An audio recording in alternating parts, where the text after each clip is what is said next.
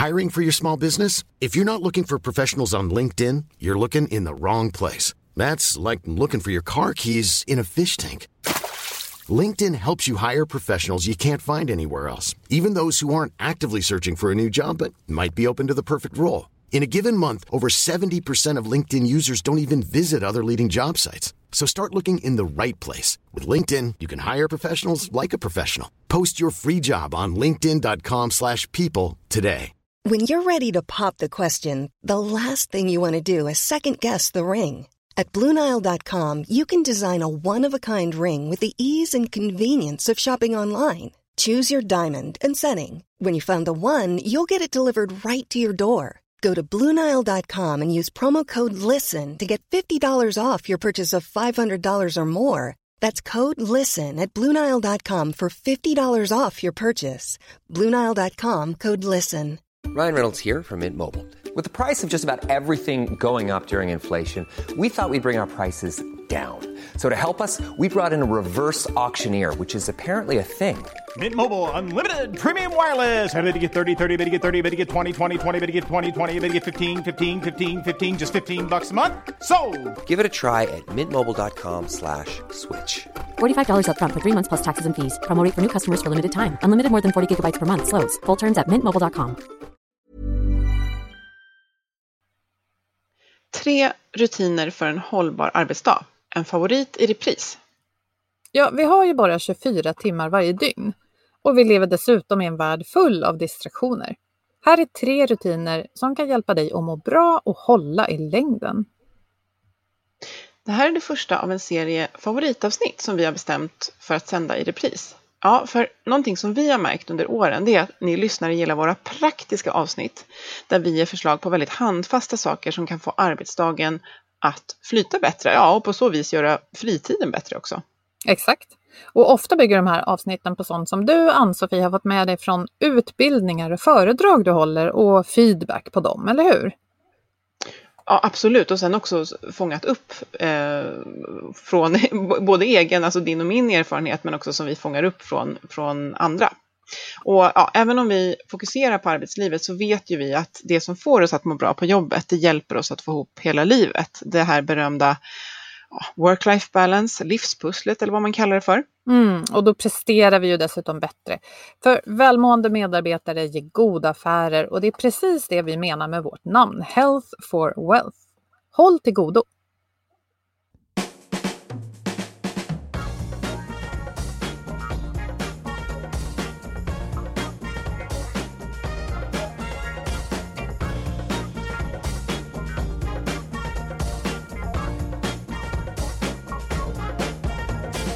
Det här är Health for Wealth, en podd om hälsa på jobbet. Trots att vi får det bättre och bättre mår många av oss bara sämre. Hur har det blivit så tokigt? Och hur kan vi använda vår arbetsvardag för att bygga både långsiktig hälsa och lönsamhet? Det tar vi reda på i den här podden. Vi är Ann-Sofie Forsmark. Jag driver företaget Formstark Resiliens. och Boel Stier, copywriter. Lyssna på oss för nya insikter varje vecka för dig som är chef, HR, ledare eller medarbetare eller bara människa. Precis. Och nu är vi över det hundrade avsnittet. Det här är 101. Woho! Joho! Ja, och vi vill verkligen tacka för alla fin input vi har fått på vad våra avsnitt har använts till. Ja, och, eh, det vi var kom- väldigt kul att läsa. Ja, och vi kommer att eh, lyfta några av dem i sociala medier. Men det jag tyckte var härligast var att jag fick ganska nära varandra två stycken mejl om att eh, några avsnitt har använts i liksom, utbildningssyfte och framförallt Ja, då riktat till chefer. Eh, och det känns super, super kul. Precis där vi vill vara. Ja, verkligen. Men idag ska vi prata om, jag, vet, jag sa verktyg och det kan Mm. vara också tricks och metoder och, och, och rutiner. Eh, men, Tips och tricks. ja, men precis. Men, men eh, inte verktyg i alla fall som man håller i handen, utan någonting som man har eh, inne kanske mer i huvudet. Mm. Så. Och som hjälper en genom arbetsdagen i värsta fall, Ja. eller som i bästa fall kan se till att man eh, ja, har roligt när man jobbar och får göra sånt man gillar. Ja, få loss mer tid brukar jag tänka. Det, Ja, praktiskt och bra Jag tror att man kan uttryckt. få en timme extra av det här avsnittet. Det, det, Ja. det är inte att lova för mycket, eller? Ah, Eh. ja, men det tror jag nog. Mm. Sen så kanske vissa, vissa tips är igenkända och Ja. som vanligt vill vi ju gärna att ni hör av er och berättar om era tips. Ja, precis, för då lyfter vi upp dem. Men först vill vi dela ett annat tips från vår samarbetspartner First Beat. Mm. Och eh, de skriver, och det här kanske inte är jätteförvånande, men träning och alkohol är en, en dålig kombination. Mm. Det försämrar vår sömn. Och det kan vara så att man känner, vilket några kanske känner igen, att man somnar snabbare efter att man har druckit alkohol. Ehm, men det ökar det sympatiska nervsystemets aktivitet och det betyder att vi utsätts för stressreaktioner medan vi sover. Mm. Och tillbaka till träningen då, för att egentligen, det där du säger, det, det kanske kan kännas gött om man har den vanan, liksom, att man tar ett glas vin och så sover man godare, men det gör vi då egentligen inte. Men kopplingen till träning också, eh, för att träning ska ge effekt, så är återhämtningen väldigt viktig. Det här är lite grann det som First Beat fokuserar väldigt mycket på. Mm. Och egentligen inte i träningssammanhang så mycket som i livet i stort. Att om vi inte får återhämta oss, då mår vi inte bra. Nej. Och jag menar sömnen är väl den mest uppenbara återhämtningen. Och det de vill säga här egentligen att var lite försiktig med alkoholen för den, den tafsar liksom på vår återhämtning både här och där. Ja. Och, och sömnen blir sämre även om det inte känns. Nej, och just att det, man kan ju absolut känna det och det är ju det bästa sättet. Men också att om man gör deras livsstilsanalysmätning, då syns det här väldigt tydligt. För att vi, när vi vaknar så upplever vi mycket, mycket tydligare liksom kroppens eh, läge, eller vad man ska säga. Men när vi sover har vi inte riktigt koll på vad som har skett medan vi sover. Och det kan Nej. vara så att man vaknar pigg, men man har faktiskt inte fått den återhämtning som krävs. Mm. Så, eh, Precis, så det är ett bra tips. Sen tänker jag alltid att man måste få leva också. ja, jösses. Och du ja. är ju väldigt försiktig med alkohol. Jag är inte så försiktig. Nej. Och det är ganska viktigt för mig att få, få plats med det. Försiktig var ett fint ord. Jag är mer så här att jag har jag bara vant mig av med det och känner inget sug. Mm. Alltså så här, jag, det är lite lustigt, jag, jag tycker det är gott med liksom en klunk bubbel och sen är jag nöjd. Och det är jättekonstigt för det är inte Nej, min personlighet i övrigt som bara Nej, vill du är ha. ganska bubblig annars. Ja men ska ha allt, liksom Ja. väldigt mycket. Men, men just där så bara, ja men precis, alla måste hitta sitt sätt. Men Ja, och lagom och balans och sådär. Så man, jag tycker inte man ska liksom bli skrämd eller Nej. få ont i magen av sånt här, utan snarare tänka, hmm, man kanske kan vara lite mer lagom än Mm. man är idag. Ja. Lagom är ett ganska bra ord. Ja, precis. Och vi kan, ni kan och vi kan läsa mer på firstbeat.com under bloggen och då heter det här inlägget Träning och alkohol en dålig kombination. Mm. Men åter till det här med verktyg och tips och tricks på jobbet. Jag älskar sånt och du är så himla bra på att dela med dig av sånt som jag har lärt mig så mycket av under våra år tillsammans också. Vad, vad vill du börja när vi ska prata om det här?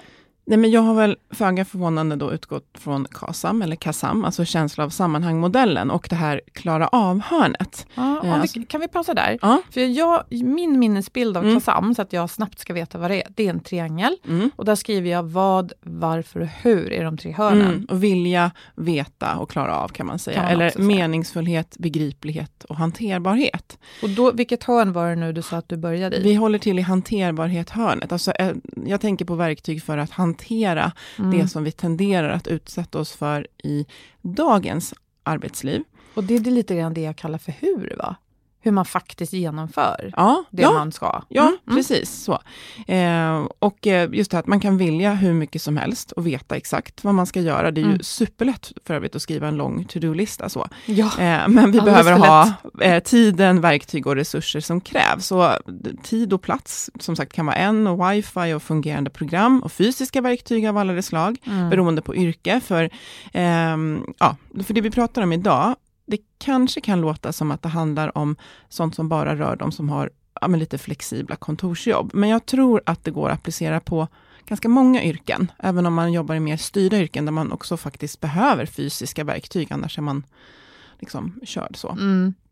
Men just om man tänker att hjärnan är vårt främsta arbetsverktyg, och det är den som ska fatta beslut om Mm. allting vi gör. Eh, och så vet vi att den har ju en begränsad kapacitet. Den blir trött Mm. eh, och att vi generellt överbelastar den genom Mm. alla beslut och all information som vi översköljs med. Och eh, vi refererar gärna till avsnitt 59 med Rasmus Hogard. Eh, han har ju myntat det här begreppet PAID. Just det, vad var det? Att vi alltid är uppkopplade och vi Ja. information overload. Ja, press, alltså press både då att vi upplever att den kommer utifrån, men Mm. också inifrån oss själva. Eh, alltid uppkopplade, eh, information overload och sen mycket distraktioner, helt Mm. enkelt så. Och det här behöver vi hantera. Ja, Och där är vi ju tyvärr lite ensamma. Eller vissa organisationer har ju olika, ja, så här, att man har någon slags eh, gemensam hjälp för medarbetare. Men det här händer ju rätt snabbt och Mm. utvecklas lite grann medan vi pratar om det. Ja, Så man får hitta sina egna sätt ofta att navigera ja.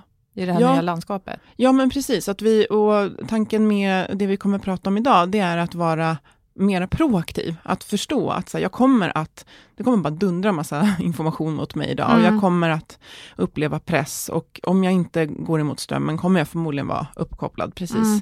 hela tiden. Eh, jag jobbar med en fantastisk tjej som heter Lisa och hon sa det, det här med våra telefoner, att vi är så bra på att liksom riskbedöma verktyg och maskiner vi tar in i organisationer, men Mm. vi var ingen som riskbedömde våran smartphone sådär. Och det ser vi ju nu att vi behöver på ett visst sätt göra, för den har massa möjligheter, men också kommer med risker, som är det mesta.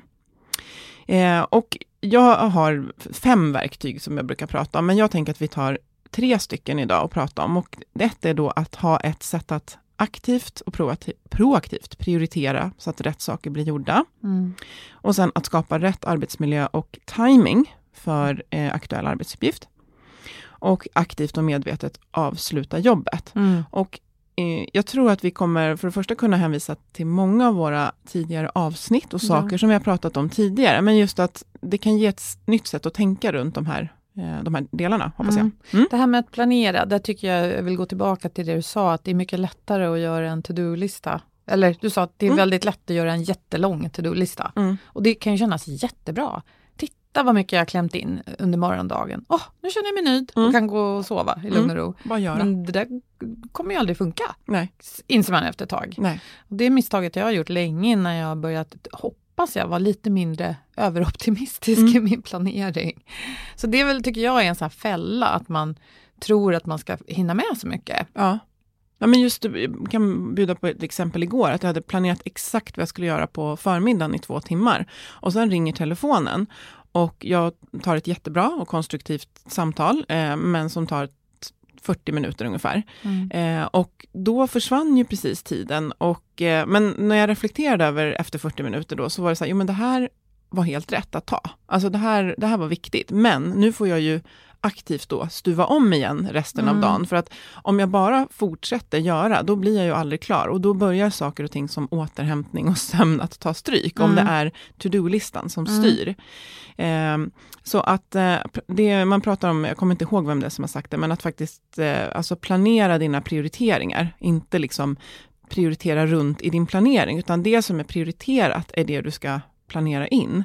Eh, och inte glömma att det också eh, över tid, eller liksom över en dag, behöver innefatta just återhämtning. Ja, och det, är- det inte typiskt, tycker jag i alla fall, att man planerar två möten så här back to back Mm. som det heter. Att ett slutar klockan tio och det andra börjar tio. Mm. Och förhoppningsvis har man ju då inte tänkt vara på två olika platser. Nej. Men ändå, jag menar, även Mm. om det är telefonmöten, man kan ju behöva ta ett litet andetag. Ja. Gå på toa. Få vara lite människa. Ja. ja. Och just att de flesta möten har ju ofta en, någonting man ska göra av dem efteråt. Och Ja. Det kanske man har dokumenterat på mötet, men sannolikt så eh, kanske man ska bara komma igång med det som är det man ska göra efteråt, direkt efter. För det är mycket lättare än att plocka upp det en halvtimme senare. Så att, eh, men just där tror jag att man, eh, man planerar ofta in sånt som är möten och uppgifter. Mm. Eh, men att ha förs- liksom full förståelse för hur lång tid de behöver få ta och eh, också att återhämtning Mm. och motion och träffa vänner, det är också sånt som är liksom viktigt över tid. Mm. Eh, men, men också det här att man, jag tror att man lite nyktert behöver liksom ta tag i sin planering, därför att det är ju, vi är ju kalender och mejlstyrda många av oss, vilket Mm. gör att det är ju någon annans agenda eh, som kommer in och styr och vi Mm. tror att, vi sitter helt plötsligt och försöker stuva in ett möte och så funderar vi så här, men om det ser ut så här den här veckan och det är det här som är mitt syfte, då kanske det här mötet faktiskt får vänta. Mm. Och jag tror att vi behöver mer av sånt istället för att bara sitta och stuva in det där mötet. Och där är det väl en, en balans mellan att vara lite självisk, eller alltså att Mm. utgå ifrån vad är då viktigt för mig. Mm. Och det är ju inte bara från det själviska mig då, utan utifrån någon typ av uppgift som jag förväntas Ja. ro i land under Ja. veckan. Och sen också kanske på privata sidan att inte klämma in 100 miljoner aktiviteter som man inte riktigt orkar med. Nej. Så hur mycket man än älskar sina vänner och sådär, att prioritera där också. Ja. Och vad är viktigast för just mig? Och man kan också titta på det man har planerat in utifrån energinivåer. Alltså så här, Mm. känns det här som att jag kommer få energi av att göra det här? Mm. Eh, eller kommer det kännas som jag hamnar på minus? Nu kan man ju inte avboka liksom kanske ett viktigt möte med teamet som gör att teamet ska få framåt för att man känner att jag får nog mer energi av att gå på en promenad med min kompis nu. Nej, Inte så, nej. men just apropå fritidsaktiviteter. att Vänta nu, känner jag att jag kommer få energi av att boka upp den här middagen med mina vänner eller skulle jag få mer energi av att träffas men på ett annat sätt. Så att, Mm. eh, och just det här som du säger, man får balansera och vara lite själv. För att om du känner att du behöver flytta på ett möte som gör att hela teamet går i stå, Nej. nej. Så det där inte också, det. bara, Ja. att titta på sig själv. För- jag vet att många, vi har pratat om det också i många avsnitt, det här vikten av att kunna säga nej, sätta gränser, vad Mm. funkar och funkar inte, för vi har ju bara de här 24 timmarna per dygn. Men också förstås ta i beaktande, när är jag viktig för någon annan, när kan jag bromsa någon annan? Mm. Och då försöka liksom, Mm. eh, ja, finnas på plats och Mm. göra det jag ska. Och en bra, ett bra teamwork, bra avdelning, bra kommunikation, så är det här ganska tydligt vad man ska prioritera. Så att det, vi kommer tillbaka till meningsfullhet och varför som vi har pratat om i flera avsnitt. Att har man sina värderingar och det man ska göra tydligt, då blir det mycket lättare att planera sin Mm. vecka och att planera in sina prioriteringar och verkligen Mm. känna att det är helt rätt att göra det här nu eh, för mig. Så det är ju en stor punkt, men att man har ett, ett system för det och att man har tid för det. Att jag vet att jag regelbundet, kanske på fredag, då eh, tittar jag över veckan som kommer. Och med tanke på vart jag ska och vart vi är på väg på jobbet och vad jag behöver. Hur ser veckan ut i förhållande till det? Och verkligen lägga tid på det. Och sen kanske man måndag kommer och så har det hänt någonting och så får man titta igen. Okej, kommer jag behöva prioritera om? Eh, vad kan jag liksom tumma på utan att jag hela tiden bokar av det som har att göra med min återhämtning och socialt och det här och det bara blir andras agenda. Så att man, man har tider när man regelbundet går in och gör det här och liksom kopplar upp sig på vad är det som är viktigast på lång sikt Mm. och eh, kort sikt. Ja precis, och där ställer du ofta väldigt bra frågor eh, angående det här vad, att inte fastna i det här bråttom och viktigt. Mm. Utan att också försöka göra mycket plats för det som är långsiktigt viktigt. Mm. För det är ofta mycket vi, mer viktigt än det Ja. som är bråttom och viktigt. För det är verkligen en fälla och jag tänker, du som är egen nu, Mm. jag har varit det under Mm. större delen av mitt liv, just nu är jag inte det då. Men eh, som egen, det, det är en ännu större fälla där tycker jag. För det är inte alltid man, det är inte så självklart alltid att det finns någon som kan hjälpa en. Mm. Och att inte fastna i bråttom viktigt för dig i förlängningen kan man inte heller ta så bra betalt för. När man inte kan planera, då går den egna tiden, alltså går mycket mer egen tid åt att göra egentligen samma jobb som man hade kunnat göra smartare. Ja, men det, jag är verkligen där nu. Att jag, jag skulle absolut inte säga att jag springer runt och släcker bränder, men jag, när jag ser att ah, det här är det som jag skulle vilja utveckla, så är det oftast det som får stå tillbaka. Det jag brukar kalla det för min Askungeklänning. Att den, ja, åh, jag tittar på någon dag ska jag. Eh, men jag har bara faktiskt börjat se till att det finns tid för den varje vecka nu. Eh, därför att den gör också att när jag får någon typ av förfrågan så kan jag vara proaktiv och säga jag har redan tänkt ut eller skapat det här. Eller så. Men att alltid jobba mot ett syfte och med ett syfte. Vart ska jag och vad för mig dit och vad behöver jag prioritera då? Det här behöver vi lägga mer tid på. Skriva ner frågor som jag regelbundet återkommer till under veckan. Och det här tänker jag, vi pratar väldigt mycket i podden om frågan varför och pratat om företags värderingar. Det är ju inne att, liksom, eh, att hålla sig med värdeord, men det betyder ju inte alltid att det är så tydligt egentligen för en medarbetare i vardagen. Vad är det jag ska prioritera? Så där tycker jag att eh, fattar man inte det här beslutet själv så behöver man gå till sin chef och reda ut det. För jag tänker att det är viktigt att bära med sig en bild av vad är det jag ska prioritera när Ja. jag hamnar i de här brandsläckningssituationerna. Mm. För om jag vet det, då får jag ju större frihet och det är liksom lite självledarskap och Mm. sånt som vi också Ja, snackat verkligen. om. Men tänk just att, ja, just att det här att man, nej men vänta, om jag, nu körde det ihop sig, men om jag fortsätter att klämma in det här, jag tänker till exempel om man har vabbat några dagar, och så tar Mm. man hela de tre dagarna och bara slänger dem på nästa vecka, och då försvinner all möjlighet till Återhämtning, Återhämtning. reflektion. att det är inte att, eh, det är inget att ursäkta, alltså Nej. tvärtom, utan så är det så här, det här kommer inte att det kommer inte att gå. Min hjärna kommer inte att liksom klara av och leverera på allt det här. Jag behöver ha de här. Jag tänker också att om man behöver åter, det här har jag hjälpt, äh, lärt mig av kollegor.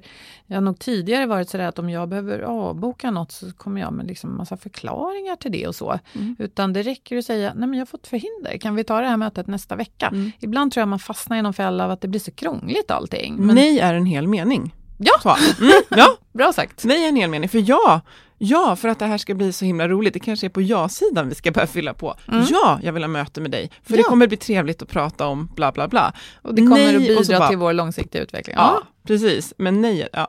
Eh, och sen den andra då, det är att man ska ha lite mer respekt för att försöka skapa den arbetsmiljö och kanske den timing som den uppgift man ska göra kräver. Mm. Ibland lättare sagt än gjort. Mm. Eh, men att försöka sätta sig med den här knepiga rapporten på torsdag eftermiddag i ett kontorslandskap där några spelar pingis och, Och den några ska vara klar på snackar. fredag morgon. Ja. Mm, nej, inget bra. Eh, Nej, för att vi är programmerade för att liksom fånga upp distraktioner. Så att, eh, kan vi påverka tajmingen, Mm. eh, och det här har vi pratat om i vårt avsnitt som jag inte kommer ihåg numret på, men när, vi, när du gör tajmingen Ja, att påverkar. det spelar roll. Mm. Att det, för de flesta av oss så är det så att ska vi göra riktigt fokuserat arbete så är det oftast bäst att göra det tidigt på dagen. Och det har också att göra med att känslan av att bocka av det är ju fantastiskt och känna Ja. att åh gud, det där ska jag börja med i eftermiddag. Så tajmingen, men sen också att ha, eh, ska jag komma på en ny kreativ idé så kan det ju inte vara helt fel och kanske då sitta i lunchrummet eller om man nu kan ta en promenad eller vad man ska göra. Men Mm. ska jag producera ut någonting ur min hjärna som ja, någonting som är lite mer avancerat än ett mejl, då kan det vara så att jag behöver faktiskt ha lite respekt för omgivningen och kanske sätta i hörlurar och Mm. ja. Få lugn och ro. Mm. Mm. Mer respekt för det, för att eh, säga att vi ska skriva någonting som vi rimligtvis tänker ska ta en timme, eh, och så har vi ett tydligt syfte då, som vi återkommer till. Eh, och så kan jag sitta ostört och bara koncentrera mig på det. Jag lägger bort mobilen, eh, inga pushnotiser, ingen mejl öppen. Så kanske det tar en timme, men så har jag mejlen uppe och sitter så att jag blir störd. Då kan det ju ta en och en halv timme. Mm. Eller Och- två. Ja, och tänk dig många sådana över en vecka. Alltså det, it's adding up liksom. Det blir mycket tid som går. Och här tror jag också att vi kan behöva alltså skriva ner kanske tre, fyra olika miljöer där jag vet var det funkar. Till exempel Mm. att okej, eh, jag vet själv att det är som klassisk musik eh, och jag behöver sitta. Jag kan inte stå när jag ska klura för mycket. Mm. Eh, då sitter jag med klassisk musik på, bort med mobilen, stänger ner allting annat och sen så är det så här, vad är det jag ska producera och varför? Mm. Och då går det mycket snabbare. Mm. Ja men det är intressant. Ehm, Jag tänker att eh, ett möte jag hade igår där vi just skulle komma på idéer Mm. och vi var flera, vilket är en jättebra grej tycker jag, att, man, Mm. att vara flera i idéstadiet. Pro- producera däremot kan man behöva vara på egen hand. Mm. För att, eller jag känner det i alla fall. Men det blir så tydligt för mig då att vi satt runt ett bord, men jag kan inte sitta för länge och komma på liksom bra Nej. idéer. Och jag behöver liksom, det är som att jag behöver skaka om den Ja. flaska som är jag. Så här, Ja. Genom att ställa den Ja. upp och rita lite på ett papper, skriva lite här. Att kasta, kasta upp saker även liksom fysiskt känns det som. Annars så fastnar jag i skallen. Ja, och där kan du verkligen få med dig, tänker jag, dina kollegor. För att det blir ju lätt att man just liksom sätter sig och Mm. sådär. Alltså, du bara, märker ni också att jag får liksom, ni får mer Energinivån idéer? sjunker. Ja. Mm. Och just att man kan ju i ett sånt läge också funka att göra en sån här övning. Så här, kom på, liksom, vi hittar på ett namn och så säger vi så här, kom på tio verksamheter som den här typen av företag skulle kunna driva om man heter så här. En sån övning har jag gjort och det är ju super, super kul. Ja, det, ja precis. Det är superbra. Att, Jag ska se om jag hade, eh, Vi har ju några avsnitt om kreativitet också Ja. som innehåller lite sådana här förslag till Ja. idéer. Mm. och jag tänker också där som en, eh, en grej att jag gör ofta det i alla fall, inte nu när jag cyklar överallt, men om jag är på tunnelbanan Mm. eh, så brukar jag, då brukar jag ta mejlen. Eh, därför att då kan jag, om, om jag ska gå in och sätta mig på kontoret och jobba och har kollat mejlen på vägen in, så har jag rensat undan, kanske hunnit svara på sådana ja och nej-mejl Mm. och känner att då behöver jag inte öppna mejlen när jag kommer in till kontoret, utan den kan jag liksom ta på vägen in. klar. Och det här funkar ju bara för de som inte kör bil eller då Ja. cyklar. Ja, verkligen. Eller springer samtidigt i Stockholm och svarar på mejl, det rekommenderar jag inte. Tråkig Nej. stämning. Men då kan man ju antingen bara inte göra någonting annat än att faktiskt köra. Men då kan man lyssna på poddar. Då kan man lyssna på exempel. podd. Precis. Eh, och sen det tredje då, som jag också tror att vi behöver bli mycket bättre på, det är ett sätt att aktivt släppa jobbet, Mm. var jag än är. För ibland släpper jag ju faktiskt jobbet genom att stänga min mail på min telefon när jag kanske är just på tunnelbanan eller hemma för den delen. Mm, utanför Men- dörren. Ja, precis. Eller liksom kollar efter middagen om man, till exempel som jag inte har kollat mejlen sen kanske tre. Så. Eh, men att jag faktiskt gör en mental not att nu, nu stänger jag ner. Och det här, eh, på svenska kallas det för psykologisk frånkoppling. Eh, och det finns eh, studier på att vi, ja, och det säger sig självt, vi mår bättre, presterar bättre och jag tror också att våra familjer och vänner uppskattar oss när vi faktiskt släpper jobbet. Eh, inte bara att vi inte är i vår mail, men att vi också, alltså rent mentalt, inte sitter och tänker på Något man någonting. skulle ha gjort. Nej, men så där, det slåss jag med lite grann, att jag ofta har en liten svans av grejer jag hade velat få färdigt. Och det, är- det är inte så här att det är flera timmars jobb, för, som tur är, men det är som små, små knorvar. Om jag lyckas få klart dem på, liksom, innan jag kliver av bussen, Ja, så är det bra. mm. Men jag måste hitta ett sätt och, och då gör jag så här att okej, om jag inte blev klar, ja, men då skriver jag det i morgondagens lista. Ja. Så enkelt som Toppen. så. Liksom. Ja, mm. Eh, och då känner jag mig i alla fall trygg med att ja, jag har inte tappat bort de här grejerna Nej. på något sätt. Det är precis så man ska göra, just att hjärnan är inte ett um, vad det, lager, lagerhus, eller vad säger man? Herregud, vad heter det? Ja, Ett lager? Nej, men det är inte ett magasin, lager, det är, en, det är inte ett magasin, det är en fabrik. Så Mm. man ska inte tro heller att det jag kommer ihåg det, utan känslan av att just skriva ner det. Det här blev inte klart, jag gör det imorgon. Eh, gör ju att du då kan liksom släppa det. Så. Mm. Och så går det förmodligen fortare att göra när hjärnan är, är pigg. Eh, men vi har ju pratat om det här, för det här handlar ju om att, eh, för vissa är ju gränsen väldigt tydlig om det är så att man inte kan ta jobbet med sig hem. Ja. Men för de som inte är det så har vi ju pratat med Kristina Palm från KI som har eh, de här sju personas som är så olika sätt att förhålla sig till sin gränssättning mot jobbet. Ja, och det är ju typiskt då för det digitala samhället. Och, Ja. eh, där kan ju en frågeställning vara så här, är du en tidsseparerare Mm. som låter tiden avgöra när du jobbar och när du Mm. är ledig? Eller är du en platsseparerare som Mm. låter platsen avgöra? Eller, Mm. eller så blandar man hej vilt på olika sätt. Mm. Precis, och jag är en typisk tidsseparerare och ganska eh, försöker vara ganska hård med det. Vissa tider är hårdare än andra. Eh, men plats, det, aj, det är ju... Alltså jag har jobbat hemifrån under väldigt Ja. många år. Och när jag var singel var det ju ganska lätt att låta tiden avgöra. Klockan nio satt jag med och jobbade och ofta var jag färdig vid klockan 18. Mm. Behövde jag jobba en kväll så gjorde jag ju det. Men Mm. liksom de där tiderna det var skönt och tydligt. Och sen så blev det familj och så jobbade jag fortfarande hemma i vissa tillfällen och då får man hitta andra sätt. Ja. Och jag vet att när ungarna var små, då var det den här tiden mellan typ fyra och åtta på eftermiddagen kvällen. Den var ju, den var inte bara hel utan det gick ju ändå inte Nej, ens nej. tänka Nej. på jobb eller nej. Nej. Nu är det lite mer blandat igen när de är Mm. större. Ja, nej, och, och jag gillar ju verkligen den tiden, för jag stänger ofta av då vid tre. Eh, och så om jag hämtar då, det gör jag ganska ofta, och sen eh, så nattar jag. Mm. Och sen har jag då sparat liksom det som jag älskar att göra. Jag älskar att svara på mejl, jag Mm. älskar att, ja men du vet, Mm. kanske sociala medier och så. Oj vad du kommer få mejl nu. Ja men precis, den tiden. Och då har jag sparat det till klockan Ja. åtta. Och så jobbar jag åtta till ungefär kvart över nio, halv tio. Och ibland, ja helt absolut, ibland blir det mer. Så. Mm. Eh, och sen är jag, jag har alltid varit väldigt dålig på att jobba fredagar.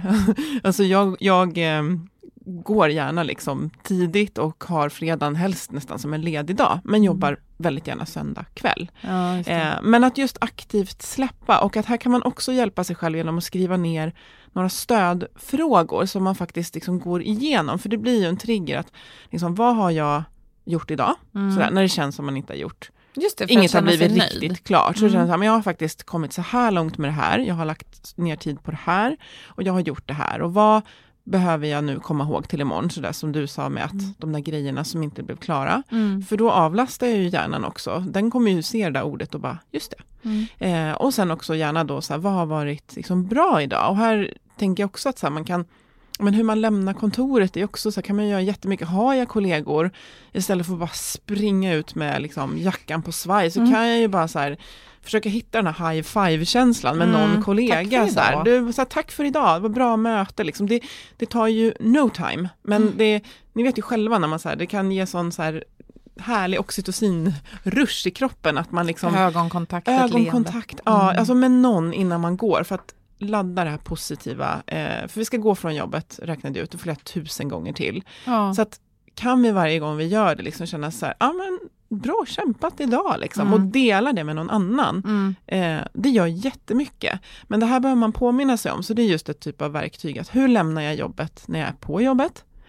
Hur lämnar jag jobbet när jag måste lämna jobbet någon annanstans? när jag helt efter, plötsligt efter ska... en resa eller Ja, eller så här, när jag är hemma och nu ska jag lämna jobbet. Nu! Mm. Hur, hur gör jag det då? Så, här, så att det verkligen blir konkret och inte bara lägger mobilen på soffan och så plockar jag upp den igen. Utan Men jag tycker det är viktigt det där, Ja. hur kan jag känna mig nöjd? ja, För att annars är det inte riktigt lika roligt att stänga ner. Nej. Titta Nej. tillbaka och se vad man faktiskt har gjort. ja.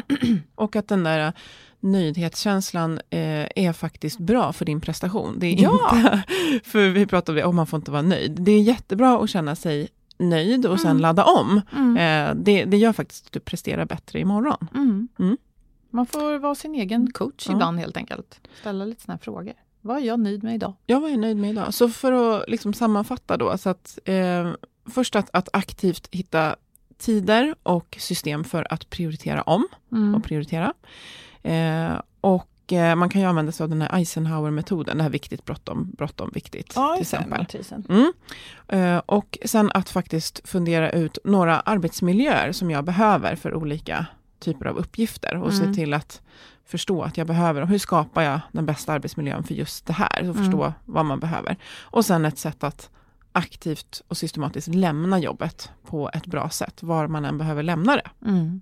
Så de tre bitarna tror jag gör jättemycket för, eh, för det första att lägga tid på rätt saker, men också att må bättre medan man jobbar Mm. och också få den här återhämtningen från jobbet, att verkligen vara ledig och ha landat i att det är okej istället för att gå och undra om borde jag inte ha gjort lite mer och sådär, utan Mm. jobba med de här bitarna, för det blir lätt annars väldigt gränslöst. Så. Det kan vara jobbigt. Jag tänkte lite på när jag läste igenom dina anteckningar inför det här avsnittet. Så funderade jag på det här att för mig är det viktigt med fysisk aktivitet. Och det Mm. låter så otroligt präktigt. Det låter som, ja men gud hon tränar säkert jättemycket. Men det är inte det, är inte det jag vill åt utan mer det här att jag, jag, jag känner ibland att det är någon slags överlevnadsgrej helt Mm. enkelt. Och nu gör jag grejer som jag tycker då är väldigt kul, dansar Mm. och flyger vindtunnel och sådana andra. Mm. Men det kan räcka med att gå en promenad i skogen också. Jag tror att det är väldigt mycket för att balansera det här. Ja. Eh, Jobba med huvudet, vara framför en skärm, eh, tänka en massa tankar som liksom ska bli någonting, någon slags koncentrat som någon ska kunna betala för. att det, Ja. det är så väldigt opåtagligt allting. Ja. Och att det där att få vara i den här fysiska kroppen ibland och Mm. inte tänka på någonting annat. Nej. Det är så renande för mig. Ja, men jag tror det är jätteviktigt medskick att fundera på. Vi är i huvudet hela tiden. Vi är som huvuden Många som går omkring. fall. Ja. Mm.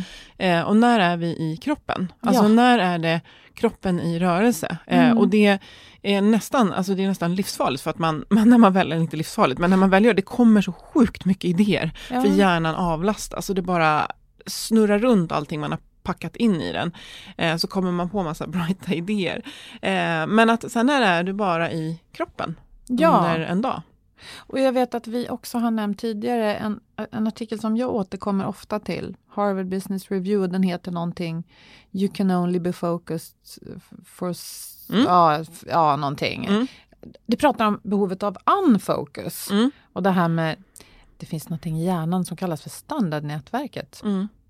Som liksom, ehm, ja, det går ut på då med lekmannaord att vi kan inte bara proppa in grejer i hjärnan, utan för att vi ska kunna vara kreativa och innovativa och sånt där som värdesätts väldigt högt idag, Mm. så måste vi också liksom ta bort alla intryck. Mm. Och, och det kanske inte är att man ska sätta sig och vara mindful, ja, det kanske funkar för en del, men det kan kanske vara ännu bättre att virka. Ja, Alltså, alltså, så man behöver pärlplattor.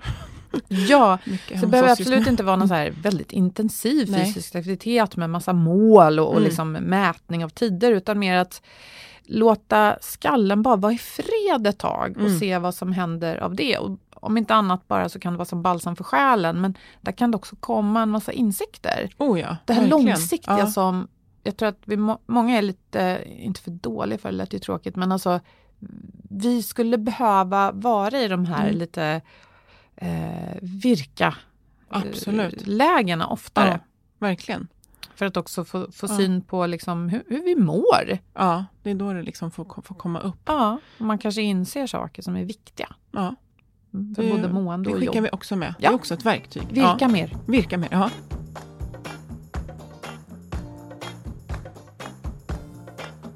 Ja, Boel, när vi spelade in det här, då minns jag att vi båda två spenderade större delen av vår arbetstid på ett kontor. Vi åkte till jobbet rent fysiskt och då reflekterade jag lite över att de här rutinerna, jag gör dem nu och behöver göra dem i en annan kontext, men de känns, jag skulle säga att de känns nästan ännu viktigare nu. Vad tycker du?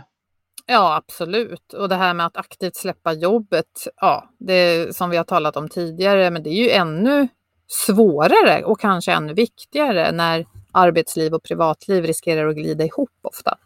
Ja, precis. Så att jag, jag tänker att de här rutinerna behöver man jobba med och förmodligen förändra lite, både utefter hur ens arbetsvardag ser ut, men också självklart om man har bytt tjänst till exempel, eller bytt jobb eller ja, sådär. Så att eh, vi, vi ser ju de här som en investering, både i att prestera hållbart och att faktiskt hålla och få ja, en bättre fritid också. Verkligen. Tack till dig som lyssnade och vi tackar också Agda Media som producerade. Prata gärna med oss i sociala medier, inte minst på LinkedIn där vi båda är väldigt aktiva. Och skriv gärna en kommentar eh, till oss när vi gör ett inlägg eller skicka ett direktmeddelande om det är något du vill prata om eller som du vill att vi tar upp i podden. Sköt om er. Hej då! Hej då!